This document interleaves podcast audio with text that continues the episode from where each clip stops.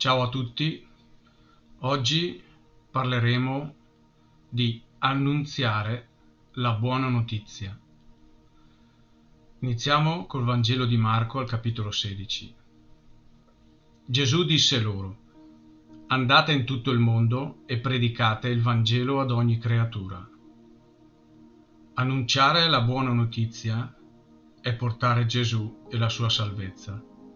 Predicare il Vangelo vuol dire portare il lieto annuncio, come disse Gesù quel giorno nella sinagoga, in Luca 4.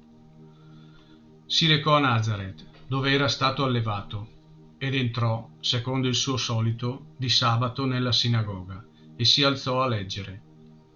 Gli fu dato il rotolo del profeta Isaia. Apertolo, trovò il passo dove era scritto lo Spirito del Signore è sopra di me, per questo mi ha consacrato con l'unzione, mi ha mandato per annunciare ai poveri un lieto messaggio, per proclamare ai prigionieri la liberazione e ai ciechi la vista, per rimettere in libertà gli oppressi e predicare un anno di grazia del Signore. Ogni cristiano è un annunciatore del Vangelo con la propria vita e con la parola vuol dire essere strumenti portatori di salvezza in mezzo alla disperazione, alla delusione, alla confusione, come la preghiera semplice di San Francesco, ve la ricordate? È il primo passo da fare è volere incontrare Gesù per poterlo poi annunciare, perché il lieto annuncio è Gesù Cristo, morto, risorto per la nostra salvezza, vivo e presente in mezzo a noi. Essere annunciatori vuol dire essere discepoli, non come vogliamo noi, ma come desidera Gesù. Ascoltate Gesù in Matteo capitolo 16. Cosa dice? Allora Gesù disse ai suoi discepoli, se qualcuno vuol venire dietro a me, rinneghi se stesso, prenda la sua croce e mi segua. Vediamo che il primo atteggiamento per seguirlo è la conversione poi la sopportazione delle nostre croci mentre lo seguiamo.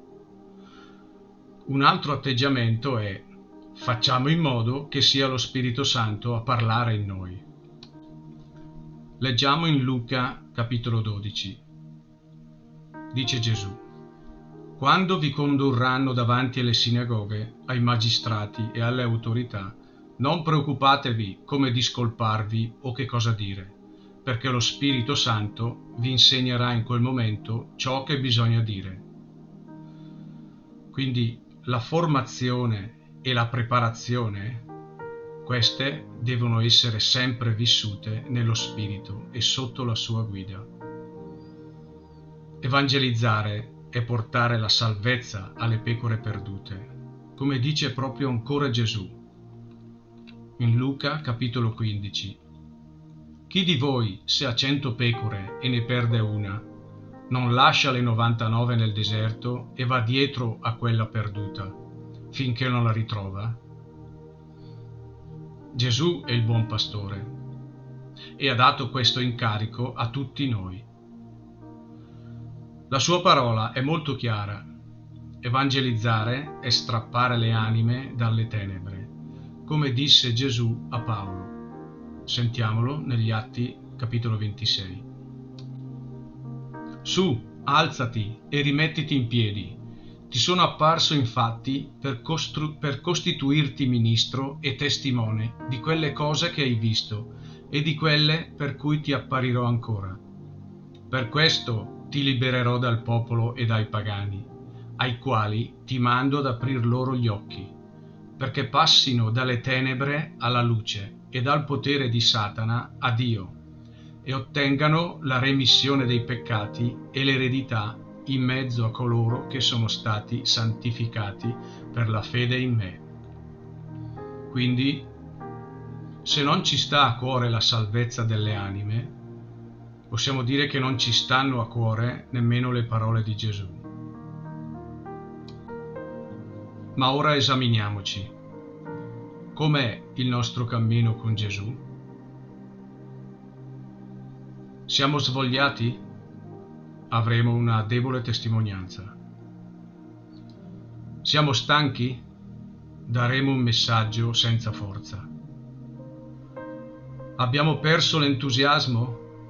Sicuramente sarà più credibile una qualsiasi pubblicità alla televisione. Forse qualcuno si sente inadeguato, si sente debole, senza forza. Siamo fragili, certo.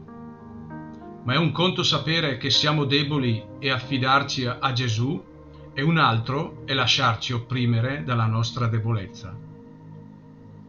Chiediamoci a chi vogliamo credere, chi vogliamo ascoltare, la nostra debolezza o la parola di Dio? Ascoltiamo la sua parola. Romani capitolo 1. Io infatti non mi vergogno del Vangelo, poiché è potenza di Dio per la salvezza di chiunque crede. Colossesi capitolo 1. È Lui infatti che noi annunciamo, ammonendo e istruendo ogni uomo, ogni uomo con ogni sapienza, per rendere ciascuno perfetto in Cristo. Per questo mi affatico e lotto con la forza che viene da Lui e che agisce in me con potenza. Questa forza che viene da Gesù e agisce in noi con potenza, chi è? Ascoltiamo ancora la sua parola. 1 Corinzi, capitolo 2. Anch'io, fratelli, quando sono venuto tra voi, non mi sono presentato ad annunziarvi la testimonianza di Dio con sublimità di parola o di sapienza. Io ritenni infatti di non sapere altro in mezzo a voi se non Gesù Cristo e questi crocifisso.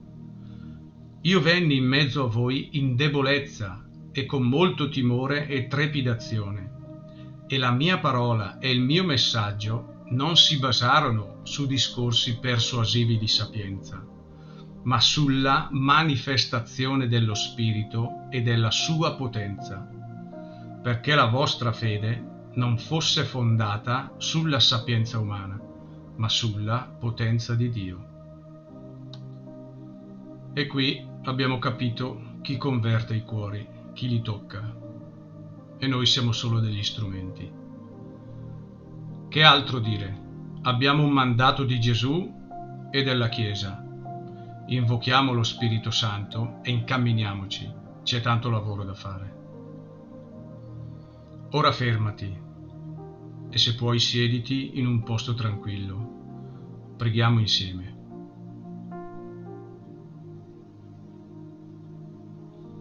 Ripeti con me.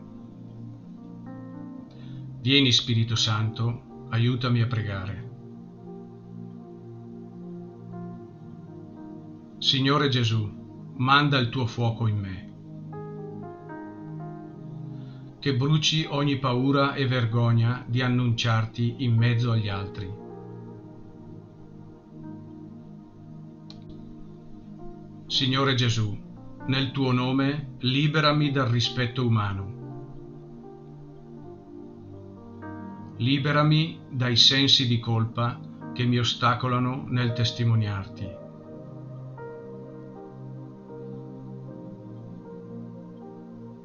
Gesù, nel tuo nome, aumenta in me la fede. Aumenta in me il desiderio di portarti alle persone lontane dal tuo cuore misericordioso.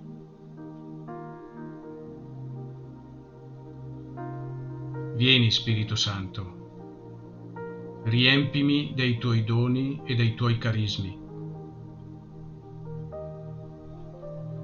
Riempimi del tuo amore e della tua sapienza.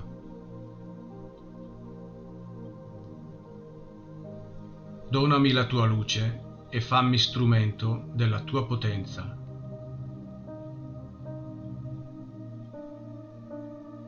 Grazie Signore. Grazie per quello che farai. Grazie per avermi chiamato. Amen.